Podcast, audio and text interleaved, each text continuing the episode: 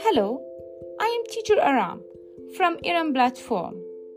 Here is the first educational podcast for students who are interested in developing their English listening skills.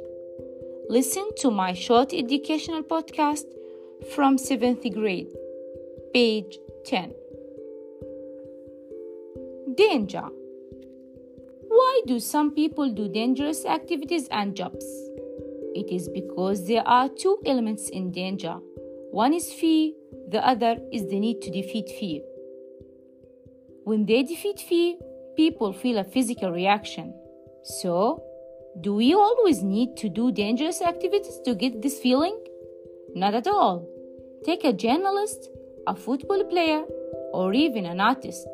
They probably don't have to take a physical risks, but the artist, the rock climber, or the mountain biker feel the same physical enjoyment as a footballer after scoring a goal.